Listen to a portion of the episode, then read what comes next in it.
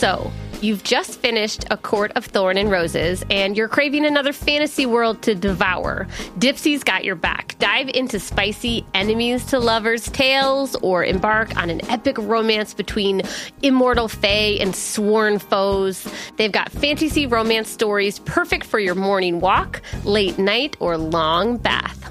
Dipsea is an app full of hundreds of short, spicy audio stories. They bring scenarios to life with immersive soundscapes and realistic characters. Discover stories about second chance romances, adventurous vacation flings, and hot and heavy hookups. I gotta tell you that the immersive soundscapes are really what makes a good sexy story different from a not good sexy story because it just like adds like it's hard sometimes in like reading a novel to like get the actual feel of what's going on but when it's like oh we're like at the coffee shop and this is like actually happening it's like very different. And there's a growing library of fantasy series with werewolves greek gods and goddesses regency era historical fiction for you sam and fairy smut to explore the bounds of your pleasure. New content is released every week so in between listening to your favorite stories again and again, you can always find something new to explore.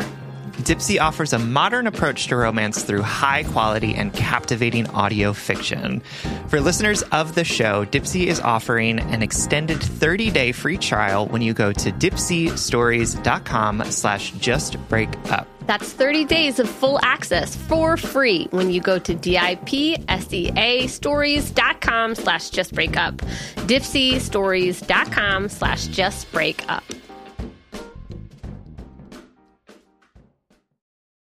Look, Bumble knows you're exhausted by dating.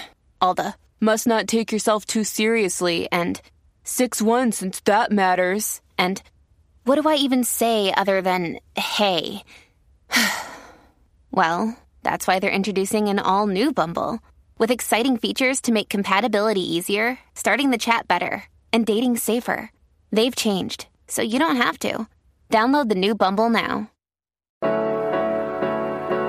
Welcome to Just Break Up, the podcast about love, heartbreak, and all the relationship advice you don't want to hear. My name is Sierra DeMulder. And I'm Sam Blackwell. This week we're going to tackle topics like reclaiming your time, your girlfriend's closet, building confidence in a judgmental world, and healing even when it's hard.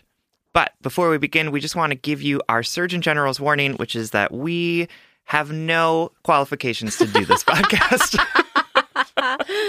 Not even a little. We're English majors. We don't know what we're talking about. We're on No. our own little like mental health wellness journey. Sam has only read 15 to 20 pages of Brene Brown. oh, but they were so good.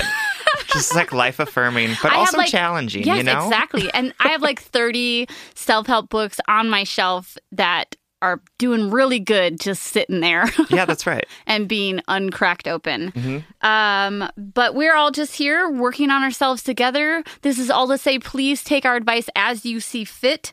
We're just here to offer our humble advice to hopefully shed some understanding and maybe some laughs on the incredibly rewarding but mostly confusing experience that is love.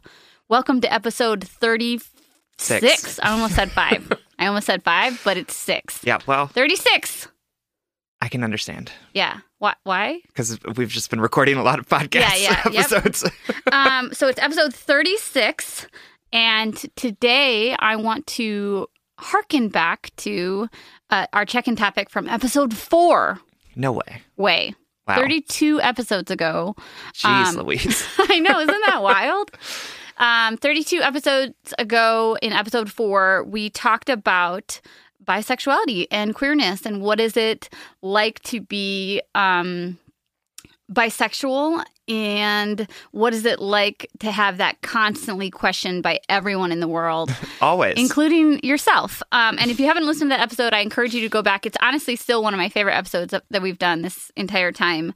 Um, and yeah, I wanted to talk about bisexuality again because um, something really interesting happened to me a couple weeks ago. I was like I was doing like a comfort day with a friend who was Mhm. like going through a hard time so we just needed to like eat shitty food and watch trashy TV and I and she is gay and I was like, "Oh my god, have you ever seen the L word?" Right? Yeah, yeah. But mhm. she's 10 years younger than me and she was like, "Uh, it's just like a little dated for me."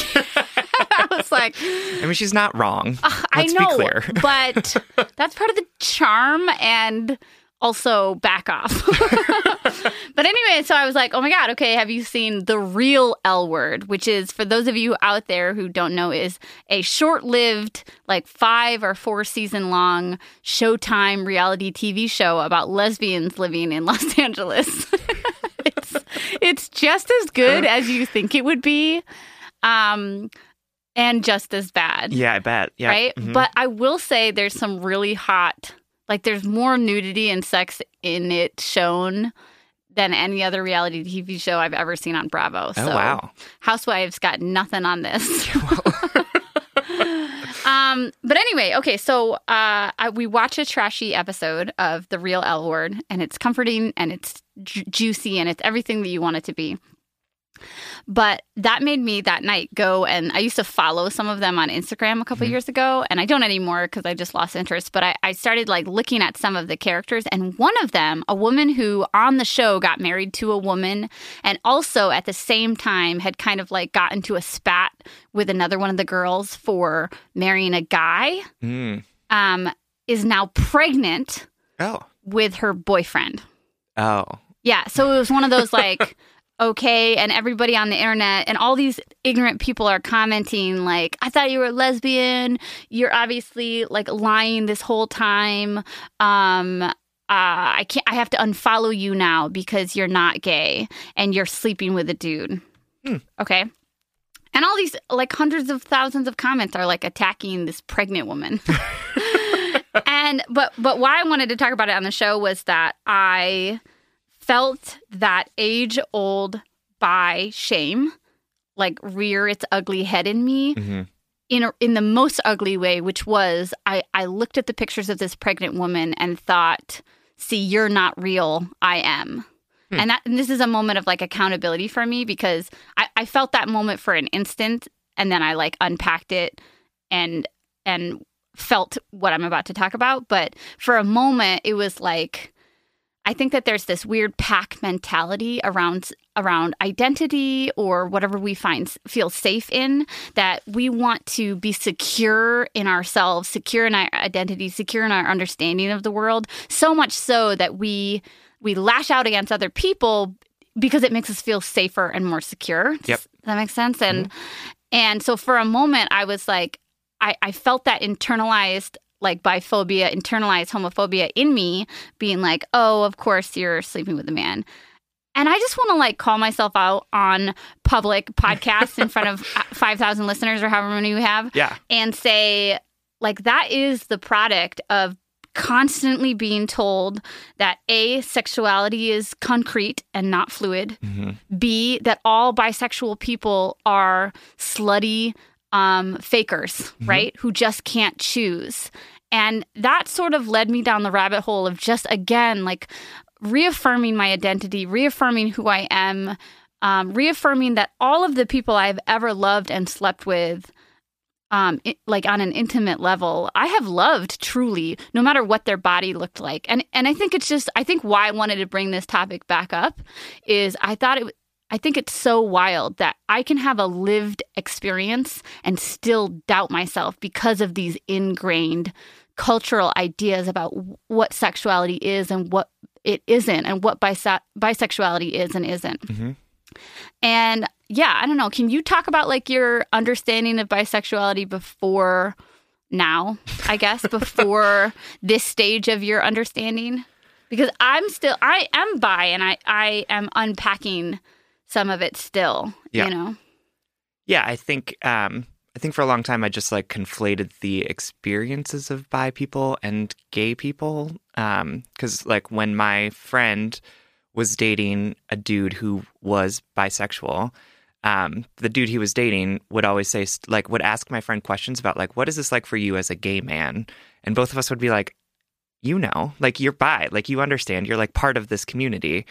Um, but like looking back, I'm like, no, he has a very different experience from me and Merrick, who are like gay 100%. and um and like are part of a gay community. Like we So we you're like watch Drag Race and we like go to the bar to watch it. Like we grew up you know, like we found our identity like going to gay spaces and like being around other gay people. And like that wasn't his experience because he also dated women. And so like went out to different bars uh and so like he was saying he couldn't Saturday claim night- that Right. full understanding. Yeah. And like it was um And you guys push back against that. You're like, uh, no, yeah, you without can. understanding his experience would be different than ours. totally. And like that conflation, like like that is bi erasure, right? Right. That erases the experience of bi people. That's so funny. It's not funny at all, but like it's so unique that that is from the other way around because we we always see it with women, Mm-hmm. especially women in queer relationships that that um, go back to get dating men. And isn't it fucked up that I just said go back?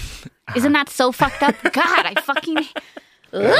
Okay, I'm so glad we're talking about this today because this is just so much shit inside me to unpack. Um, and I had this revelation the other day bec- uh, that like because you are with the I I just want to say this out loud as a statement of truth. Like because you are in love and or with a partner that is of the same gender as you does not mean you are gay.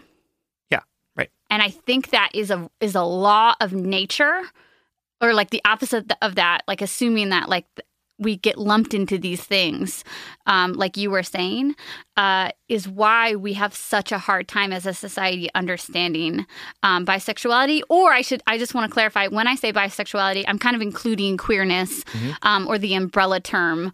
Uh, I'll I'll end by talking about the word bisexual really quickly and what it means to me. Um, but I, I think our our understanding of queerness f- I feel like we want it to be all or nothing. Mm-hmm. And anything in the middle or anything that changes, you know, it's like it, it it it throws our understanding in the world and and I have to humble myself and remember people want to understand because they want to feel safe. Yep. And and when people don't understand, they feel Uh, unease or attacked or or unstable. Yep. And and so I get that, but I even have to do work in my own life. It was amazing. It was I'm, it was amazing that the other day I was like doing dishes and I was thinking to myself, right now I am in a relationship with a woman. I love this woman. I can see myself building a future with this person. Like we are actively working to be together in the future. Mm-hmm. And I I'm not gay. Like I could marry this woman. I could have a wife and not be gay. And I think I just want to say that out loud to the public to help shift that inner whatever that we hold on to. Yep. And I think that's important. I think that representation is so important. Uh, the last thing I want to say about bisexual is that uh, when I've talked about bisexuality before, like on Twitter, I had a little, um, not pushback, but like conversation with a couple of folks about how bisexual is inherently binary. Yep. That even though it it represents this huge that this middle ground, this this um, shapeless bubble in between um, heterosexual and and straight. Um, bisexual is in, inherently implies that there are only two genders. When Right. there are multiple genders, there are multiple gender expressions. Yep. And I use the word bisexual because that is the one I I identify most with. I think because of my not because of my lived experience, but because of how I grew up with that word. And and mm-hmm. what I mean by that is I have had relationships or sexual encounters with folks who don't identify on the gender binary. Yep. It's just I, the word queer. I relate to it as a community. I'm a part of a queer community, but I myself I feel bisexual not because I'm related or I'm related to, not because I am attracted to just the two genders. It Yep. To me it's like two genders plus, right? Like there's a plus there. Yep. Um and that I that I am attracted to the the full gamut of uh human expression. Yeah. So just wanted to go on that little rant. That was good. yeah, I hit me up online if you relate to any of this or if this was like empowering to you. I, I just feel like at this time of my life, I'm still having these revelations and unpacking some shame and and and I'm still working on validating my own self, right? Yep. And I'm in this wonderful, happy same-sex relationship, and I'm and I'm realizing these things about myself still. So Yeah. I hope this brings some comfort to some folks out there right now. Absolutely. Cool. Great. Let's get into the letters. So our first letter comes from Anita D, who is writing from Texas. okay, first of all, if that is not your real name, Good work. No, no, no. if that is your real name, I'm really sorry. But if it's not your real name, I literally explicitly said, don't make us say anything stupid like I need a dick on the on the submission form, which is at justbreakuppod.com, by the way. That's right. Uh, so Anita writes, Hey, Sam and Sierra. I have been with my boyfriend John for about a year. Before we started dating, we had been best friends for about 10 years, so he knows me very well, and he has an intimate knowledge of my past relationships. He has always had feelings for me, but I was in a long term relationship with another man, Benjamin, during that time. Benjamin and me broke up in 2016, and I was absolutely devastated. John and me started dating about four months later. I was upfront with John from the beginning. I told him I still had feelings for D- Benjamin and that it was over between us and I was ready to move forward and start a relationship with John.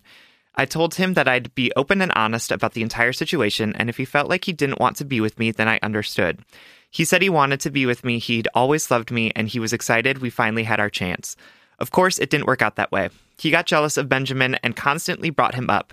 He would constantly say how he felt like he could never compare, how he knew I was using him until Benjamin came back, etc. This naturally led to a lot of fighting, bitterness, and resentment, which ultimately ended with John dumping me on Christmas Day at my parents' house. Ouch. After taking a few days to cool off, I tried to get back together with John. He told me he still loved me and wanted to have a future with me, but he couldn't get he couldn't be with me right now. He told me he wanted to get back together one day though and basically asked me to wait for him. He said he should con- he said we should continue to work on our relationship and I should take the time to get over ben- Benjamin. Since then, he has continued to talk to me daily as if we never broke up. Nothing really changed. A few days ago, I brought it up. I told him I respected that he felt like he couldn't be with me to due to the insecurities about my past relationship, but it isn't fair for him to break up with me then ask me to wait for him. I told him I felt like he was stringing me along and I either needed to be together or have closure so I could move on. He said the fact that I couldn't wait that I wouldn't wait showed our relationship never meant anything to me and that he never wanted to get back together again. I know this is confusing, but I'm honestly devastating. I lost my mm. boyfriend and best friend, and I have no idea what to do. I don't think it's fair for him to leave me in that gray space waiting for him, but is that my only option? Am I being crazy? Is that a normal request? I don't know what to do. Any advice?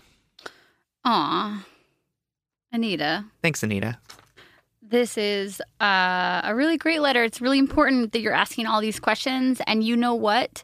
All this confusion and devastation is totally valid because I think this man, who was your really close friend for so long, is crossing some extreme boundaries in this. Absolutely. And and the boundaries are um, on you. The boundaries are how he can treat you. hmm I want before we dive into this letter, Sam. I want to talk about what you think about the concept of of waiting for people, specifically when it's like requested of the the breaker upper. Mhm. Yeah, that's bullshit. Right? Sorry. Well, I want to. I, I'm trying to think of a, an instance in which that's not a power play. right. That is a like hold up here. Wait a minute. I'm gonna see what else is happening over here, and then like decide if I want you, and, as opposed to what else could possibly be out there. I agree, but I I also think it could be even simpler. It like it. I don't think it instantly in um triggers other people to me, even though I think you're totally right. Um, for me, it's also like let me work on myself, and it's a power play. It's let me work on myself and do whatever I want. Take as long as I want on myself. Do that important work, which is important, no doubt. But you have to stay. You're, you're like up next, right? You're up. What is Right. the sports reference? Oh God you are on, deck. Yes, That's it. Yep. we are athletes. um, and so like you're constantly on deck, but you know what you can't you can't do when you're on deck is like work on yourself Mm-hmm. because you're constantly waiting with bated breath For sure. For for the idea that one day you'll be good enough or they'll be good enough to move on and so Right. and so for me it's like I'd rather have you on two different playing fields playing totally different Absolutely. games and learning what it's like to be alone or what you miss about each other or what you need to grow by yourself like Yep. it's it's it's a power play it's manipulative I think so. manipulative Yeah. there we go No, I'm with you. I think it's um, it's basically asking you to stay the same and not change Yes. While they go figure themselves and all out. All of the circumstances change right. And let's add, let's let's bring Anita's situation into it because Anita, you say everything's the same, and I know exactly what you're talking about. I know exactly what that looks like. You know, you guys are still texting constantly, still sleeping together. He's still asking things of you, and vice versa. Um, but the circumstances, like on the ground, have changed. Absolutely. He is not. Um, he doesn't owe anything to you now in his head, right. and that is the foundational difference. Right. Things And- might look the same, but you're not safe. Absolutely. And that that is of course the big issue here is that he continues to get the things out of the relationship that he wants but doesn't have to put anything into it. Doesn't have to make the commitment, doesn't have to maintain that trust, doesn't have to do all of the things that are important in maintaining healthy relationships, right? He just gets to pretend that you're his girlfriend but not actually have to do anything to to deserve that privilege. Right, exactly. And I'm not totally shitting on your ex-boyfriend, John. Like I don't think I'm not saying he's instantly a bad person. Like No. when we are hurting, we hurt people, that type of cycle, la la la la la. And we've talked about jealousy on this podcast a number of times. It's like it is a thing that is present even when we don't want it to be, right? Right. It's a hard, hard emotion and feeling to control. Oh, totally. Sam and I were just talking at his dining room table the other day about how the the work I have to do to be not a jealous person is constant. Mm-hmm. Yeah. And it's exhausting, but I do it because I know that's the higher head and heart work. Yep. But uh, going back to John, I'm not I'm not villainizing him here because obviously he's going through something, but I am going to say I'm going to demand more from him Yeah. right? And that you have a right to demand more from him. He obviously needs to grow, and you cannot grow when you are dragging other people along with you, stringing them along. Yep. Like that type of connection to you, it's not forcing him out of his comfort zone. And again, we talk about this all the time. Where you grow is where you are uncomfortable. Absolutely. And if he's not made uncomfortable by this transition, if he is if he is like fluffing himself with the pseudo like fake relationship that you have, he's Yep. not pushing himself into any spaces of growth. Absolutely. And, you know, if his actions around jealousy and breaking up with you don't have any actual real consequences for him, then he's not going to learn to that that behavior Boom. isn't going to work for him anymore. Boom, that's so right. Because the, another thing I want to say, Anita, to you is that you're allowed to have feelings for Benjamin. You are. Absolutely. and you're allowed to be in like have feelings for John at the same time and mm-hmm. be good to John and be in that relationship. Yep. If he wants you to completely ha- like like put away your feelings about John, then he's gonna have to wait. I don't know. Two to seventy-eight years, or how long ever it takes it Right. He's takes us gonna- to get over somebody, right? Right. Because, like, we all come into relationships with History. histories, right? And if he wants, like, a sex doll out of a box that has no baggage, like, Sponsorship. yeah, then he can buy that. But, like, he's not going to get it from a human person. Right. And we move on by moving on. Absolutely. right by putting our hearts out there and so i i think like not to to villainize john i don't think that he's a villain but he has an unrealistic expectation of like etch a sketching your heart clear Yep. you know and if you were there and capable of loving him well then i don't I don't see a problem in you having feelings for an ex that left you, right? No. You obviously need to mend your heart and do some work on that. Yep. But um as long as you're doing that in a healthy way in which you're not idolizing this past in which you're not uh, using it against john or all of these things like Yep. I, I think it's possible to be heartbroken for someone and move on at the same time if Absolutely. not then none of us would get anything done you know No, it's true. And relationships are about choices, they're about decisions, right? And you are making, you have made the choice to be with John and not with Benjamin, right? And not try to pursue Benjamin and try and get him back, right? You are like making the choice to be with him. And that even if you have feelings for other people, that doesn't matter because you are still making the choice to stay and love and be kind to and trust and communicate with John. right And apparently that's not enough for him. But there's Right. nothing else that you can do except for make the continue to make those choices. And if they're not good enough for him, then It- he has unrealistic expectations and he's never going to be happy with you. Or honestly, with anyone that has any sort of baggage that is coming into a relationship. yeah if nothing eh, like going back to or or going to the present moment right now if he is still having you in this influx right and and telling you having the audacity to say to you that you never cared about the relationship in the first place like that's Right. just that's some manipulative bullshit Yep. but he can't keep you he can't break up with you and keep you in this negative space and keep you at his beck and call because because that's not allowing either of you to grow. So you're Right. not crazy. You're not um, losing your mind in, in this weird, awkward state. But I want to say to you, Anita, if nothing changes, then nothing will change. Yep. So something's got to move. Yep. And and I, my darling, want it to be you and your boundaries. Right? I want you to reclaim this narrative that John has decided to create for you. Yes. Of that you're still in love with your ex and that you are cheating on him. Like, no, no, no, no, no, no. You get to decide what Yeah. you want, what your feelings are, and how you're going to set up healthy boundaries to keep yourself safe and healthy and whole because John's not clearly not doing that for you. Right. And you get to say, no, you broke up with me. Yep. So you're going to break up with me. Yeah, you broke up with me, so we're you lose broken up access now. to me Yep. until you want to change your behavior collectively together in a healthy, happy, whole way. Absolutely. All right, Anita, I hope this helps. We are rooting for you. We are on team you. Yeah, except for you made me say Anita Dick on there. Technically, it was Anita D, which is a little more PG. I have, yes, true. I have faith that your name is actually Anita, though.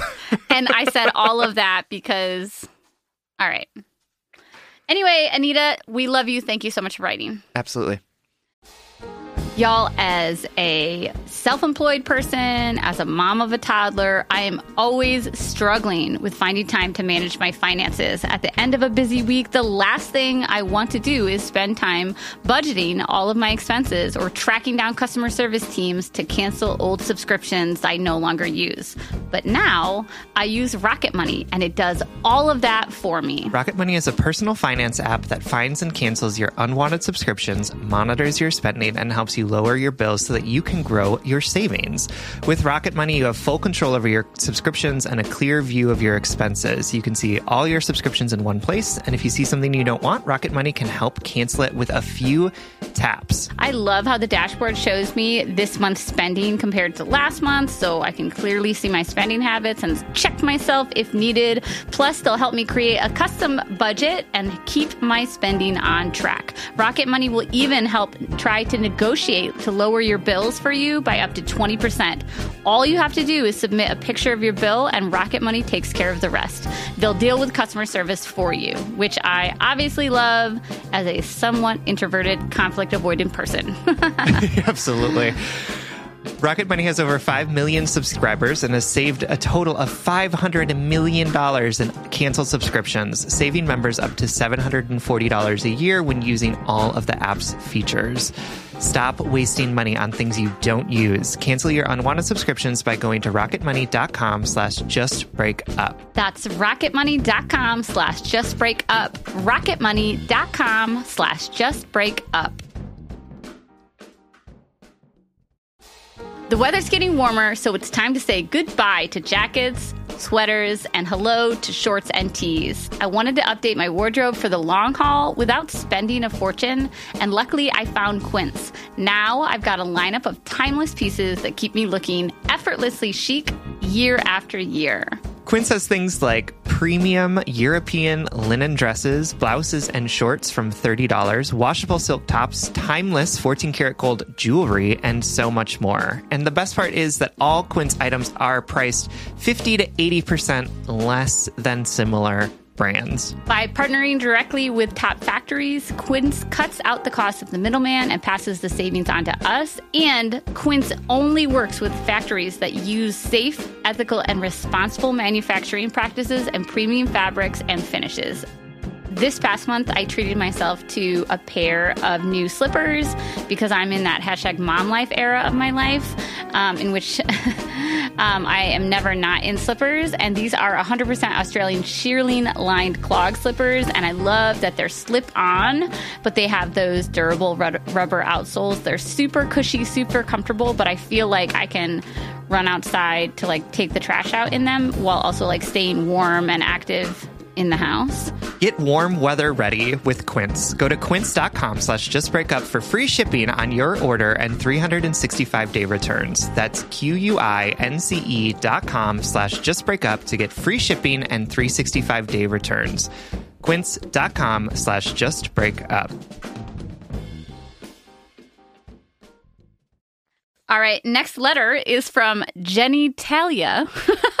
you guys are fucking with us today. um, I do want to say that I had this like oh, so such a Disney pseudo fling with this girl. Uh, the summer before I moved to Minnesota, I was 21. Uh-huh. Uh, my girlfriend at the time had just broken up with me and crushed my heart into a hundred tiny little pieces. And I that summer I spent like cuddling with this this girl who identified as straight. Mhm. We never did anything, but we would like go out together, get drunk, and then go home and cuddle. It was really confusing, but her name, the whole point of this story, I I still think about her.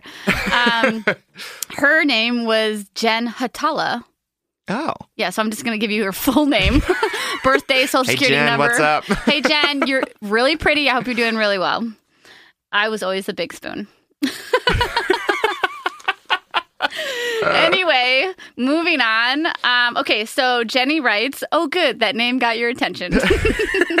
Sorry about that one. I just really need to get some queer, unbiased opinions on my gay situation at hand. Love it. You can call me M. Wait, by the way. All right, well, Jenny. M. All right. M. All right. M. Okay, uh, so oh, they're writing to us from the depths of my girlfriend's closet. so here goes.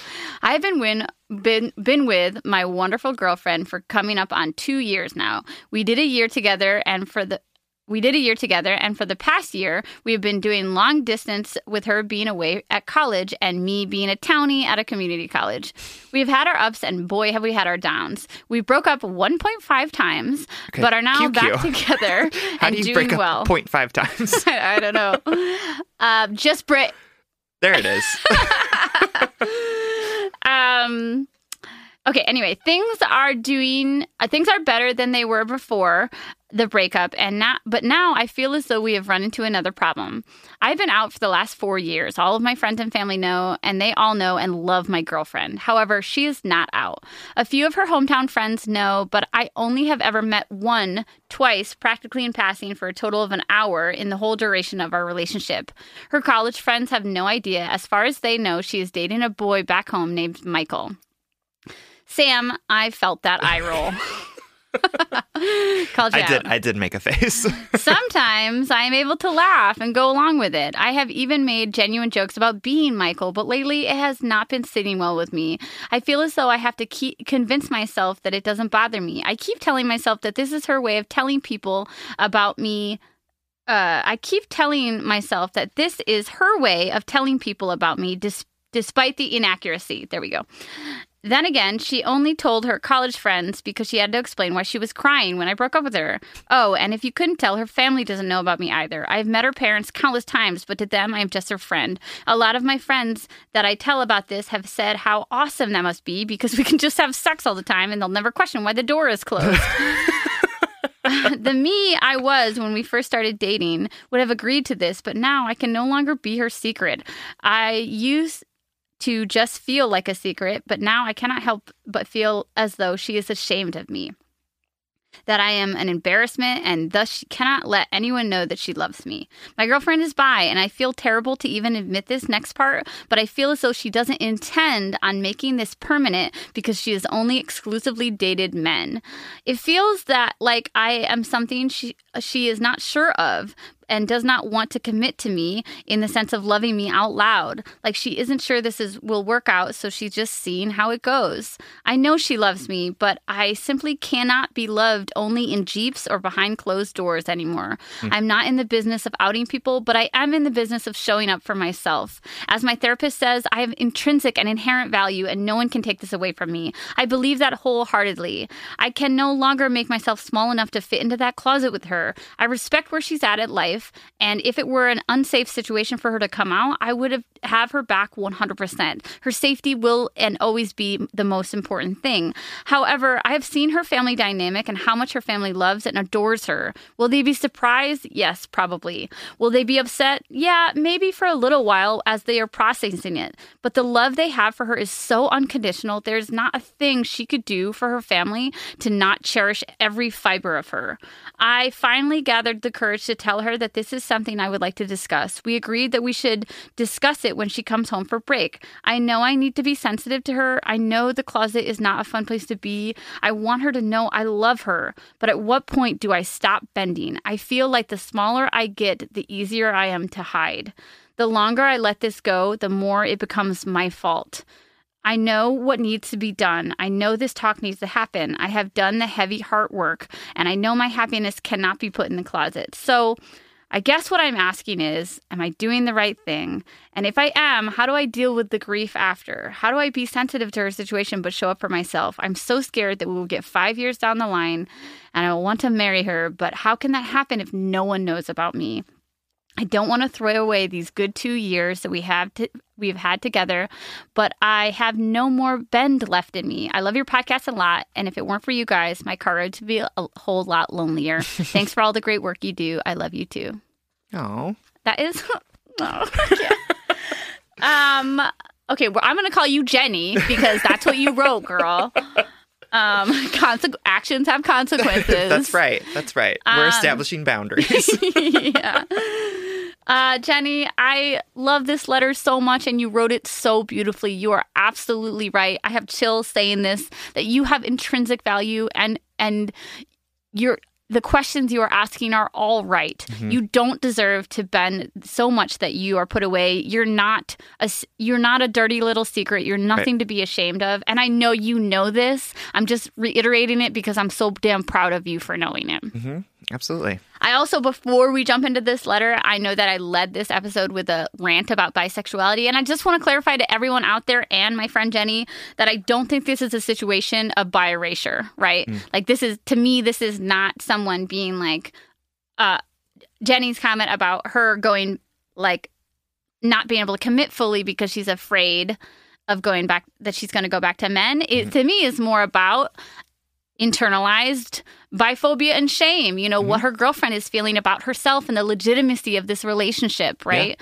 um, that jenny's not doing anything to erase her girlfriend's queer identity Yep. would you agree Yeah, I would agree with that. okay i just want to clarify that because i led with the bi rant Yeah. um, No, I took that to mean that she's just she thinks that her girlfriend is is not fully sort of feeling her bi-ness and is sort of having this idea that she's going to marry a man because that's like the right and conventional thing to do. right or not even the idea but the since that's a possibility in her brain or her Mhm. body chemistry Yep. it, it it makes everything feel invalid Yeah. you know Mhm. um, when i was younger and i was uh, dating my first girlfriend and my second i thought about those relationships after I left them as times of experimentation, even though I was madly in love, even though I loved our sex and Yep. have continued to have sex with women. Right. Like, it's so funny how we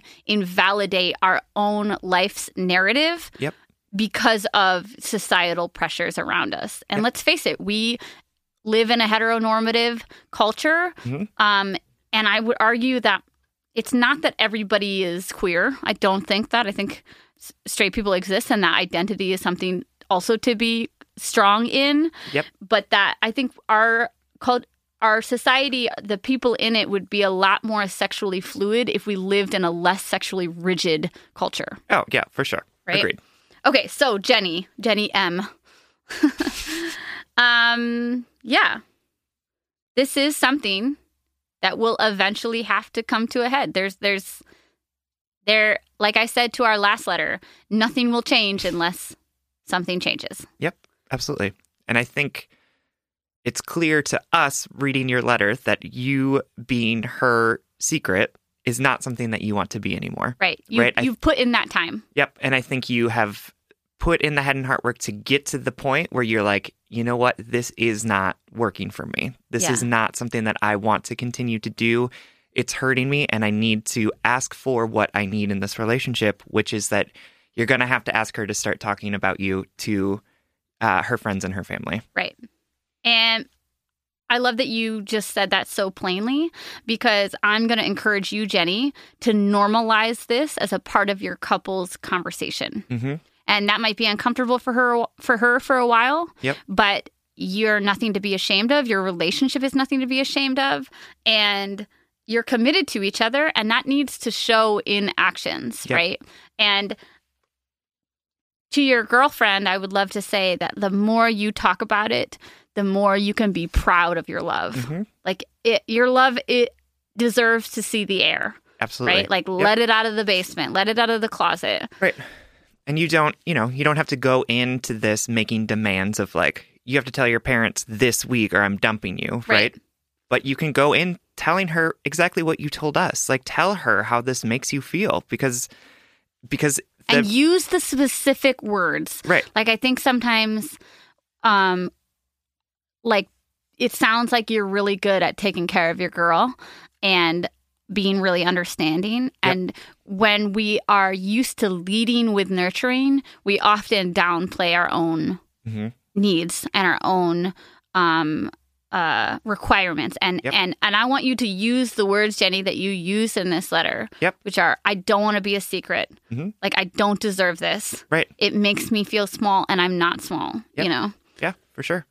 Makes me feel like you are ashamed of me. It makes me feel like I'm not important. Right. like all of those things that you're feeling tell her because um it's different if we if she if you tell her this and you really explain how you're feeling and she still doesn't care then she is not the right person for you Right. she lacks the empathy and caring for you that you need in a partner Right. and so if she's unwilling to be able to do that then you know that it's not the right person for you Right.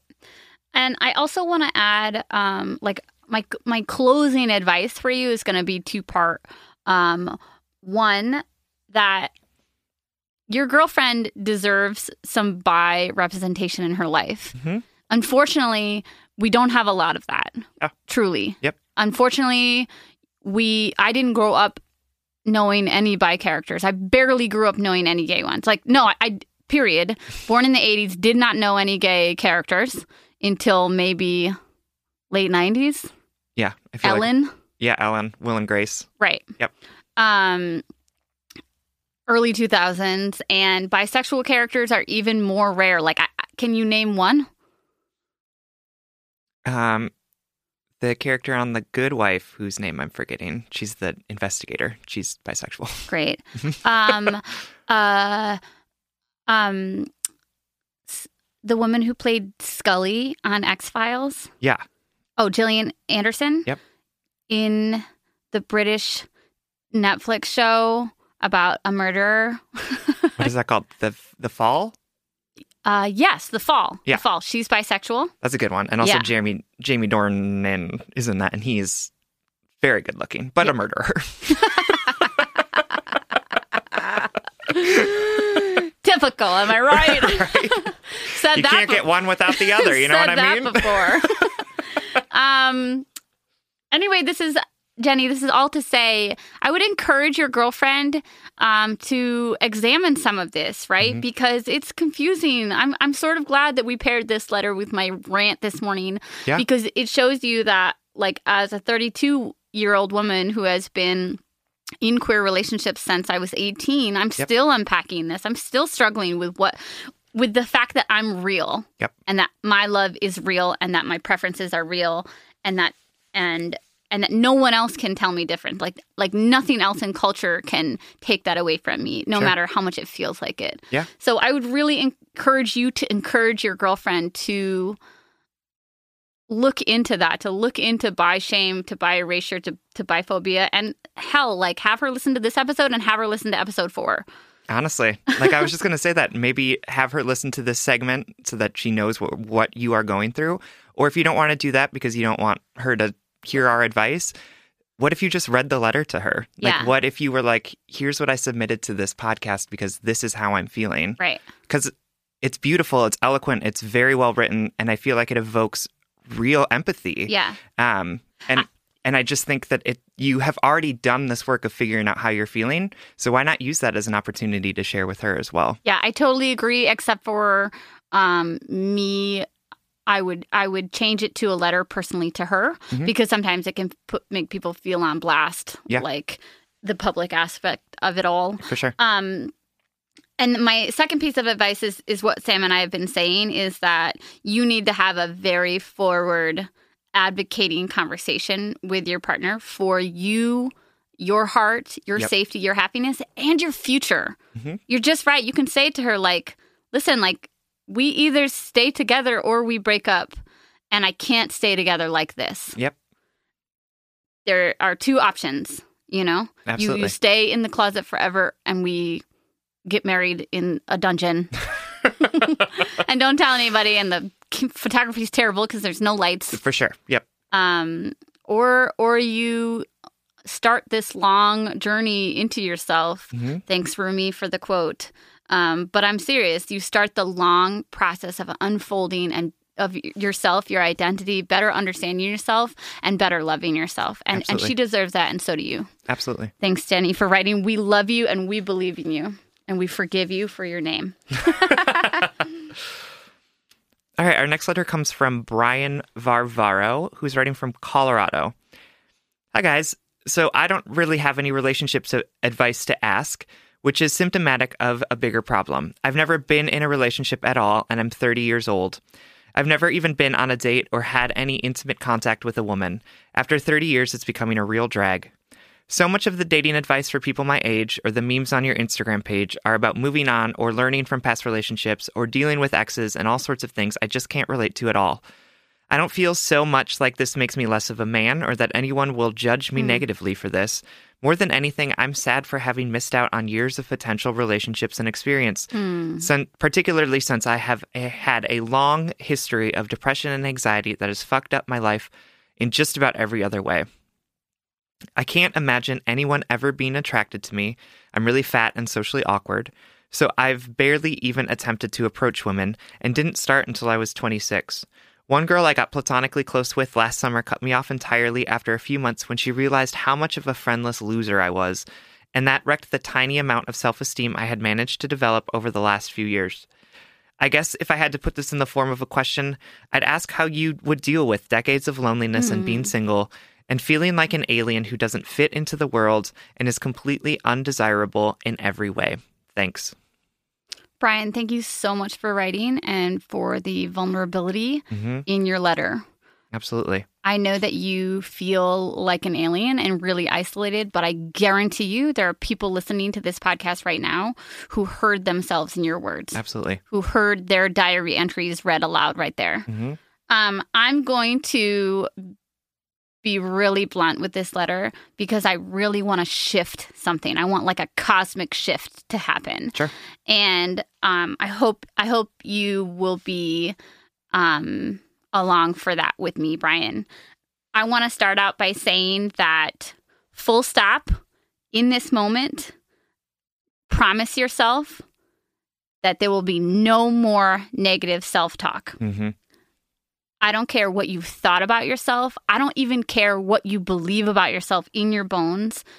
But no no good change will happen in your life in until you start speaking more kindly about yourself. Absolutely. You use words in there that make my heart hurt hearing them hmm to know that you walk around in your body thinking that about yourself. And I know that's true. I know you do think that. But something has to change. And, and the first step is the way you talk to yourself. And it's going to sound really cliche. Yep. And it's going to sound really hippie woo woo bullshit, self love, blah, blah, blah, hashtag Instagram, fucking whatever. I know how easy it is for our inner critic, our inner hatred to scoff this shit off, right? Yep. To sure. make it to be like, oh, that's so fucking lame. You know, like, Yep. That's not real. That's like a fucking filter, whatever. Mm-hmm. But Brian, I hope you hear the sincerity in my voice that, like, we we can like roll our eyes at all of the self-help self-love memes out there but at the end of the day you will make no internal change in your heart in your relationship with yourself and your relationship with others if you don't s- change the way you talk to yourself Absolutely. And I um I have also had trouble with negative self-talk, right? Like Yep. um and going to therapy and talking that through has been in- incredibly helpful for me. And one of the things that my uh, therapist told me was like when you get into that spiral of self-hatred that happens in your head where you're just like you're doing this wrong and this wrong and this wrong and you're awful and you're stupid say to yourself out loud it's okay sam like say your name and say it out loud. And i want you i want to tell you that like been on this this head and heart work journey for a very long time. And i say it's okay sam to myself at least twice a day. Totally. Like at least twice a day to stop that that spiral of negative self-talk that happens. Because i would the things that you said about yourself in this letter i would never say to another person. Right. Right? And you are saying them to yourself. Right. Like that is just that pain like i can just feel it and i and i want you to to to change that language. And it doesn't have to be like oh i'm the most handsome person in the world right? It just has to be like i am whole i am lovable all of the things that we ta that we say on this podcast all the time. And it's going to sound really stupid at first it's gonna sound really cheesy because because we're not saying this pain or these feelings aren't real like No, you totally have been real. struggling with depression and anxiety like you do feel like you don't fit in we're here to validate that but but that will not change Absolutely. until your inner monologue changes Absolutely. truly And the th- when saying it's okay, Sam, when I started saying that, felt like bullshit. right it felt Like like, you're like It didn't feel real. I was like, it's not okay. I can tell you it's not okay because like all of these thoughts are racing through my head. But then the more that I said it, the more it became a habit that I began to believe it. And Right. like, yeah, no, you're right. It is okay. right I don't have to think this way. I can stop those thoughts and I can just move forward. One time I was um like fucking with my hair in the mirror and I said something like ugh like this looks so ugly or something like that. And my mother said don't say that Sierra. When you say things like that you create that inside you. Mm. And I'm not saying like that manifested like all my backne in high school, right? I'm not that woo woo to think that our our physical our words affect our physicality. Yep. Um, but the way you talk to yourself matters, Brian. The way you talk to yourself matters.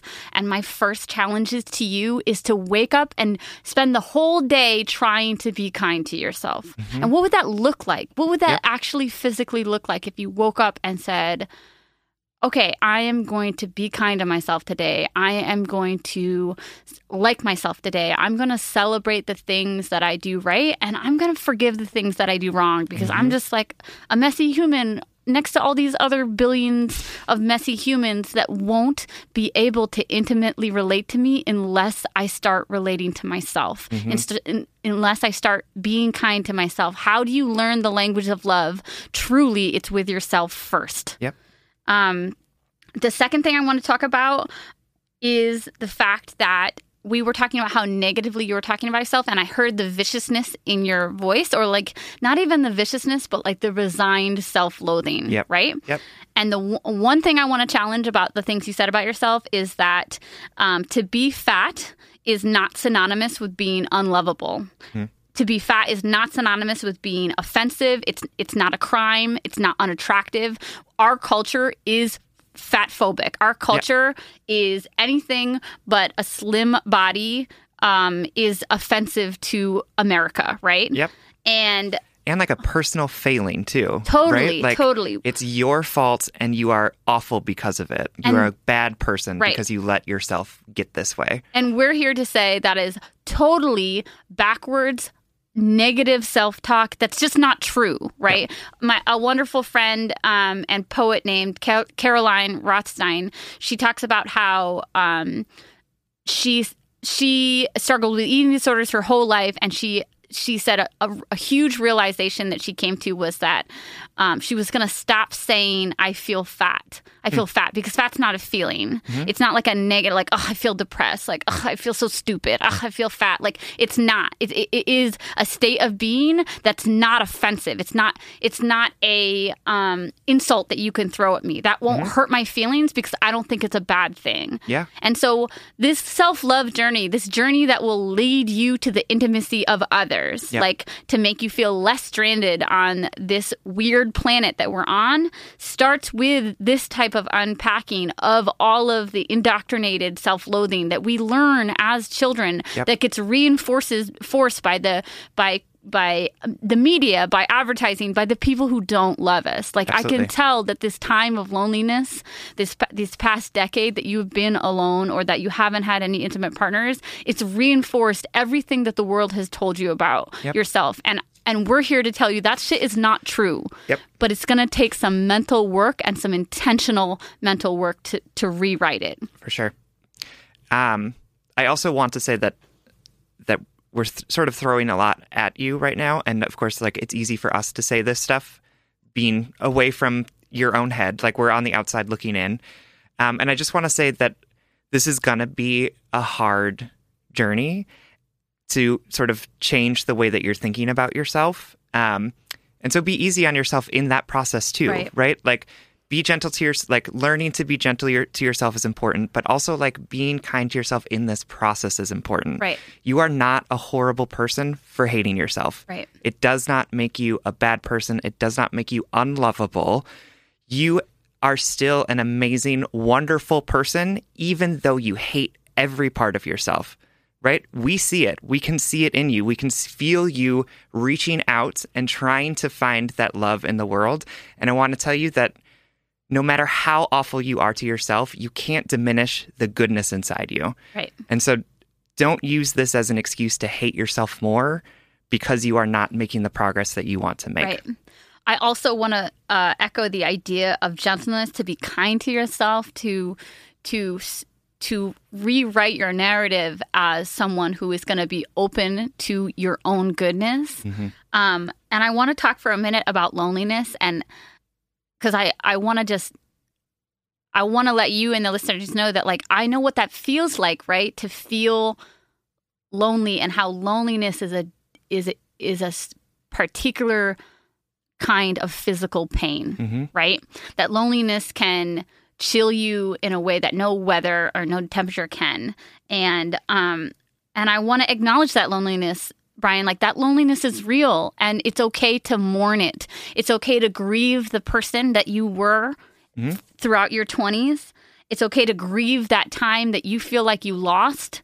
Mhm. But I don't want you to, in that grief, I don't want you to lose the time you have left. Yep. I don't want you to lose the future. Your life is now. Yep. And I know that sounds cheesy as fuck. like, honest to God, I hate half of the shit that I'm saying today, but I really believe it. Like, cosmic shifts can happen. Yep. Huge swings in your energy can happen. And yes, it is only one moment, one choice at a time. It is one, it's okay, Sam, at a time Yep. but that's how change happens is the build up of small intentional mindful actions and we just want to send all of our love to you brian. We want to send all of our good energy and our support and really help hope that this slowly starts shifting your inner monologue and the way you see how the world is available to you. Yep. The last thing I want to say, because I think something unique to your situation is that you feel like you struggle a lot with anxiety and maybe some social anxiety. You said that you felt awkward, and that's something that a lot of our listeners can relate to, Mm-hmm. and like a, a true, real barrier in life, right? Like, we are not taught social skills when we are in school, No. right? We're, and we're and we're and we're definitely not taught them by our parents sometimes, right? or by our upbringing. Yep. And and add to that, sometimes there are chemical balances in our bodies that make it hard for us to have this these authentic um, smooth, you know, like cool, situ- like look at me being so chill and cool, Yep. you know, Yep. that's hard, you Yep. know? And I just want to add one more thing before uh, we move on, Brian, is that I have spoken to a lot of uh, loved ones who have felt like they really struggled with social anxiety and social awkwardness. And they overcame a lot of that through building up some online communities by being a part of some Facebook pages or Facebook page groups or whatever, or um, trying to meet through people through online dating, I would honestly suggest OkCupid because you can develop more of a conversation and more of a um, social, uh, more of a uh, wide. What am I trying to say? Like the profiles are Yes. more in depth. Thank you. Thanks. I can be hella articulate until it comes to like the words like profile, face, bio. um, and I, I, that's like the last piece of tangible advice I want to give you, other than this huge like verbal hug. Yep. Um, that like it's okay. Just like Sam said, like you don't need to hate yourself for being awkward. Like that's just something to work with, right? Um, and Sam and I really believe in you, and we're really grateful that you wrote in. Absolutely. And I just do want to say one other thing, which is that if you are not in therapy already, I think that uh, finding a therapist to talk to some of this stuff to um, is going to be really helpful for you. I think that it's very possible that you can uh, make that journey to self love on your own, but having someone to help guide you there is going to be even more helpful. So, this, yeah, this goes to everybody. What a great thing about a therapist is like you're on your own like journey. We're all on our own journey, Yep. and therapists are the people who it's like. Let's imagine we're all on a race. we're in a race, but it's a one person race and everybody has their own track, right? And w- things like therapy and you know our podcasts and self help books and and things like this and all all our blind dates mm-hmm. we're running this marathon with a blindfold on. We don't actually know where we're going. We're just putting energy in the direction of where we think we want to go. Yep. And things like therapy therapy help push us along the side like so that we don't run off into the ditch Yep. right that we don't stop and and cry in the corner because we don't know where to go like Yep. it motivates us it tells us which direction to go it, it gives us gentle nudges it keeps us on track and most importantly it like affirms the whole fucking journey for sure. so yeah, Brian, we really believe in you. We we we really believe in this work, um, and we hope that we, you find some comfort in this. Absolutely. Thank We- you so much for writing. We love you. Hey, it's Kaley Cuoco for Priceline. Ready to go to your happy place for a happy price? Well, why didn't you say so? Just download the Priceline app right now and save up to 60% on hotels. So, whether it's Cousin Kevin's Kazoo concert in Kansas City, go Kevin, or Becky's Bachelorette Bash in Bermuda, you never have to miss a trip ever again. So, download the Priceline app today. Your savings are waiting. Go to your happy place for a happy price. Go to your happy price, Priceline. All right, our last letter is from anonymous who is writing to us from the void.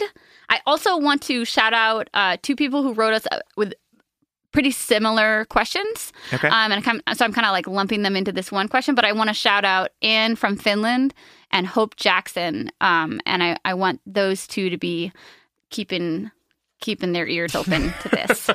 Okay. All right. Hi, Sam. Hi, Sierra. First off, your podcast is everything to me. Currently, I am a in a much happier, healthier place than I was previously for the past four years, but I listen to each episode, as many of your listeners, coming from a place of heartbreak. I am thankful to have your words to listen to each week now, but constantly think back about how helpful and healing this podcast would have been for me had I found it when I was stuck in a cycle of abuse with my ex. And I thank each of you for giving your time, energy, and love to us listening who are still coming out of dark places. I'm in my mid 20s. I have been with my boyfriend for about six months, and though we haven't been together for long, I know I've found a good, true love. The love we shared together has been so simple, so present, so healthy, so life changing that it makes me emotional even writing about it now because I did not always know good, true love existed. Before this relationship, I was in an emotionally and physically abusive uh, relationship with a person for four years. Emotionally, my ex continually lied to me, cheated on me, manipulated me, and turned me into the quote crazy girlfriend who was constantly paranoid and filled with anxiety. Our relationship was the definition of codependent. Physically, my ex would use his size and strength to intimidate me when he was angry or upset. He would yell at me in public or at home. He had pushed me, locked me in the rooms with him, grabbed me by my clothes, and broke things in our homes. It took me many years into uh, into the relationship to realize that I was being abused because he never slapped or punched me. He never left me with bruises or made me bleed. He wasn't hurting me in the ways I had been conditioned to view abuse, so I didn't realize I was right in the middle of it. My years with him traumatized me in many ways, and I have carried over some of those triggers and worries into my new relationship. My new boyfriend is beyond amazing and patient with me and my fears. He is constantly telling me that I'm safe now. He tells me that we can work through this together. He listens when I need someone to talk through my memories or my feelings. I have him in him more than I ever thought I would have in someone. But the problem is, I still find myself thinking about my ex. I still find myself wanting to reach out to him. I still wonder if he thinks about me, if he misses me, if he loves me still. I still have so many unanswered questions about the extent of things he did to me, about the lies he told, about why he acted the way he did and treated me the way he did. Abuse is complex. It's hard to explain to someone if they haven't been through it themselves. But just because someone walks away from abuse doesn't mean it's over. I still live with the emotional baggage of this every single day. I guess my question is how do I completely move on and accept non closure with this person and life experience? What are the best ways to put this behind me so I can fully focus on my new relationship? Uh, anonymous, y'all are killing me today. I've teared up like four times already. Uh, okay, what a beautiful letter. Thank you so much for putting this all out there and and and thank you for writing and trusting us with it. Absolutely. Um, yeah. You want to start, Sam? Um, I just want to start by validating that everything that you're feeling is completely valid, Right. right? Um, I think no matter how awful people can be to us, we can still wonder what they're doing, if they still think about us, if they're still in love with us, We can miss them. right? We can. Like, no matter how awful uh, people are to us, like, we can still remember the way that they made us feel when they, like, turned all of their attention on us and said that we were beautiful Right. right? We can miss that feeling. We can miss that. And so, it, and that doesn't just get shut off if that person is an asshole to you. Like Right. if that person is abusive, like that. And in some ways, it's even heightened too, Right. right? Because of the the extremes of the ups and downs in abusive relationships. Like it can be hard to be in something that is steady when you are addicted to that high, Right. right? And so, I just want to say, yeah, Totally. we Yes. get it, right? Yes. absolutely to everything that you said. Yes, it makes sense. It There's you a reason why it. I tacked on two other names to this. There are countless letters that we read about saying, I miss the highs and lows, or is this real love? I can't tell because it's so constant, right? Or it's so consistent. Mm-hmm. Yep. It, it doesn't has, have the dips and spikes that I'm used to. And also to what you were saying, Sam, like so often in these um, codependent, toxic, abusive relationships, people withhold their affection um, in a way or manipulate their affection in a way that when they do turn it on you, it is like it is like the most powerful like relief to the to the biggest wound you have. It's Absolutely. like it's it's like I walk around when I was in I'm thinking of a specific relationship, but when I was in this relationship, I was so anxious and I was so nervous all the time. And I constantly felt like I was walking on eggshells. And when my partner would show affection to me, when she was kind, it was like, it was like the most intense salve. It was like the most intense breath of air. Like, oh my God, I'm free. I'm safe. I'm safe for this moment. Yep. You know? And that type of ecstasy the relief that you have not infuriated them Mhm. or the relief that they're not mad at you or they're not going to f- harm you or or whatever is like a drug Mhm. and and i like literally, like your brain is flooding with chemicals at right that moment. because of the relief Yep. and i just want to say to anonymous and everybody out, out there that that relief isn't love Yep. Absolutely, that is not what love feels like absolutely. you are feeling a flood of endorphins because your body thinks you're now safe hmm And let's equate that to a car accident, right? Like a car skids out in front of you and your body's afraid, your body's tense and then it doesn't hit you and the the rush of endorphins, Mhm. that that is not love. No. That's you cannot build a relationship on it, but we all do. We all do because it's such a good feeling. It is. Yep. Um, I wanted to. Uh, another reason why we picked this letter um, is because of the theme in it that we do read in a lot of other letters of of of healing in the long term. Mm. Like what does it mean to be past this abusive relationship and Yeah. still picking out slivers of them from me? Mhm. And I think Sam and I are here to just say like this is this is it. this is what it's like. Yeah. Is that you do still heal years later. For sure. It gets easier, for sure, right? Like Yep. like the process of healing becomes easier, but there is never a point where we forget the harm that our exes have done to us. Right. Like there is not a point where you don't always you don't feel it in you at some moment, Right. right? But um but that's okay too, right? Like the those feelings, those experiences um they are what make us human and Right. they they help us to become better people in the long run. Right. And so it might it might feel overwhelming right now because it is happening so often or because you can't sort of get out of that headspace. Um, but I will tell you that it does get easier as you go along. Right. And it's also, um, I, I want to clarify one of the things that we're echoing is that um, you can wonder about your ex. You can you can wonder how they're doing if they still love you. But I want to point out, anonymous, that that is an extension. That's an that's an after ripple of that codependency of Mhm. that he, this person is being silent or or angry at me so i need to go tend to them Yep. i wonder if they miss me i wonder if they still love me because they haven't reached out like Yep. that that desire to go there and to make it better that is that is an extension of your codependency Yep. um and don't get me wrong girl like i relate to this so hard i Mhm. relate to this so hard Yep. um but sam and i are here to tell you that there is no joy or closure to be found in seeking those answers hmm all of the closure is within you. Yep. You just need to access it. You need to articulate it. You need to like carry it around for years. you know, Yep. you need to apply it to your current relationship.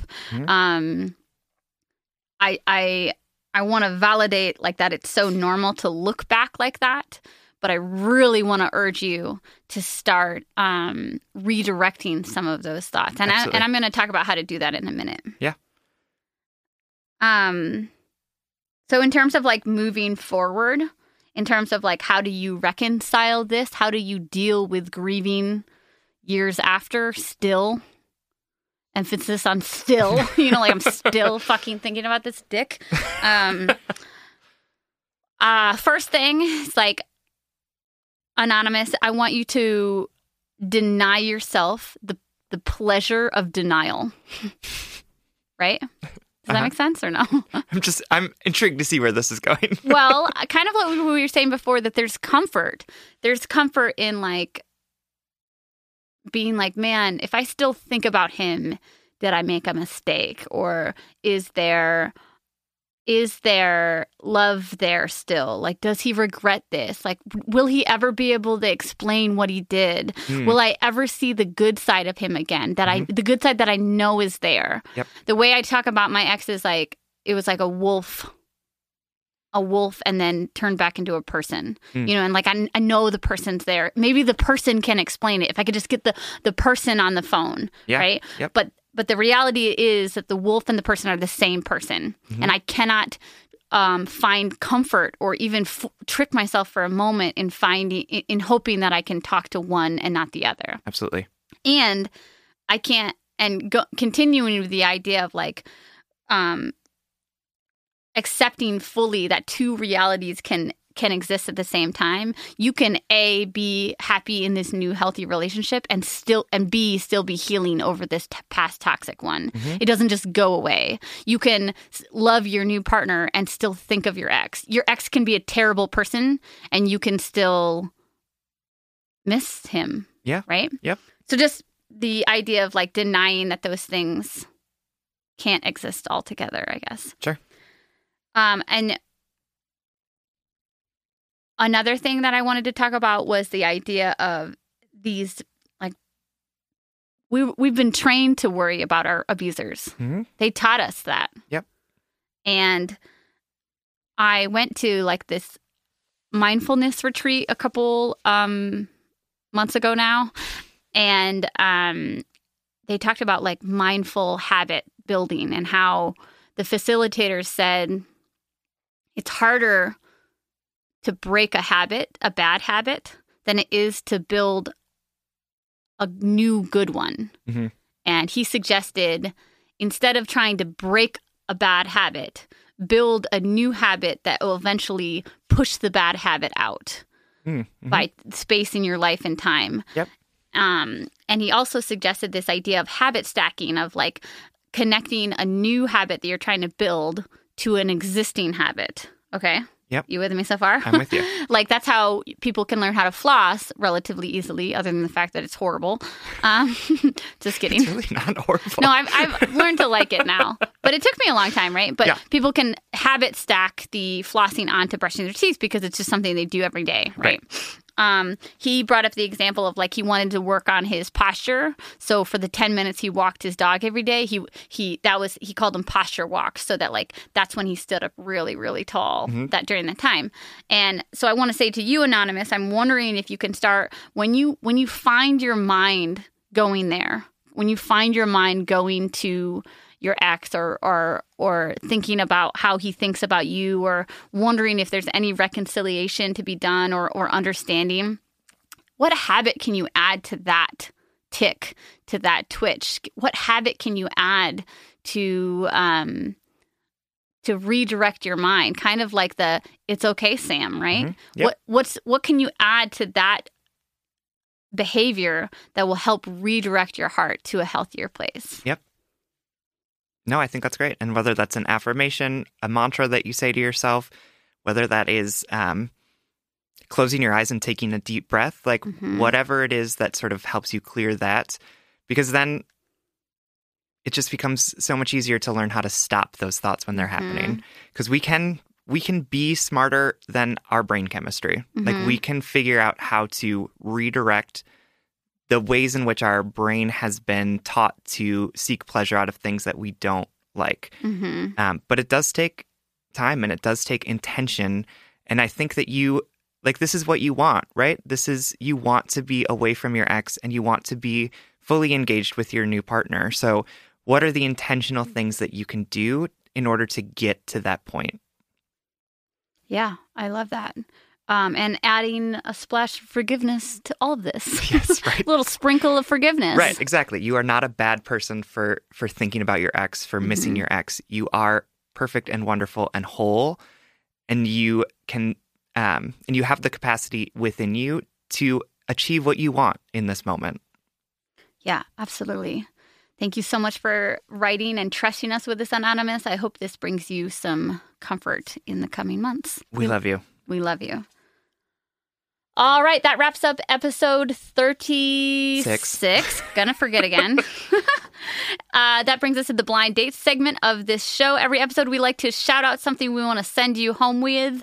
This week, we're gonna set you up with An Instagram account called Personals. Uh, personals. Yeah, so personals is literally that. So it's people who have submitted um, stats about themselves and what they're looking for. Cute. um, and it's specifically for um, LGBTQ communities, um, which is fantastic. And so if you go on it, like I'm just looking at the most recent one, um, it says Ginger of Your Dreams, 22 and 99% vanilla, femme weed smoker babe, beginning my PhD in cell and molecular biology. Let's dab and talk about your favorite our our favorite terrible rappers. Museum dates, playing pool on Netflix, do- docs will ensue. Spoon me and my dog, and I'll be yours. And then it has their Instagram handle. That's cute. I would swipe left on that person. Is that no? Yeah. Yeah, I would swipe left on that person. Okay. Well, but that's cute. I'm not saying you have to date every one of them, Sierra. I, I'm not. I'm not. I was just experiencing it. um, and we actually got this suggestion from um, an Instagram follower of ours, Helga.Hufflepunk394. Helga, thank you Um, so much for your support. who's been an awesome fan of the podcast and has um, shot a lot of really great stuff our way. So um, it's called Personals. It's underscore personals underscore, um, and it's on Instagram. Awesome. That sounds great. All right. Thanks for listening, everyone. You can like us on Facebook and you can follow us on Twitter and Instagram at Just Break Up Pod. You can slide into our DMs, send us your favorite relationship memes, but most importantly, you can submit all questions about, wait, you can submit your questions about all matters of the heart at justbreakuppod.com. That's also where you can find our merchandise. Check out our new sweatshirts, t shirts, Bags, bags, phone cases, coffee mugs. amazing things. all saying cute, snarky ass things from the show. Uh, please don't forget to subscribe and leave us a five star rating and review where you listen to your podcast. Uh, also, feel free to check out our Patreon as well. You can support us for $5 a month on patreon.com, and every week you will get a bonus episode. $5 a month for a bonus episode every week. Patreon.com slash justbreakuppod. Original music recording and editing by our friend Big Cats. Make sure to check out his podcast, the What If Podcast. And remember, time's up. You have been cruel to yourself for too long. It's time to turn down the volume of your negative self talk. It's getting old, it's not taking you anywhere, and time is of the essence. Life is short. Life is happening right now. Give yourself the gift of radical self acceptance and see how far you can grow. And if all else fails, Just break up.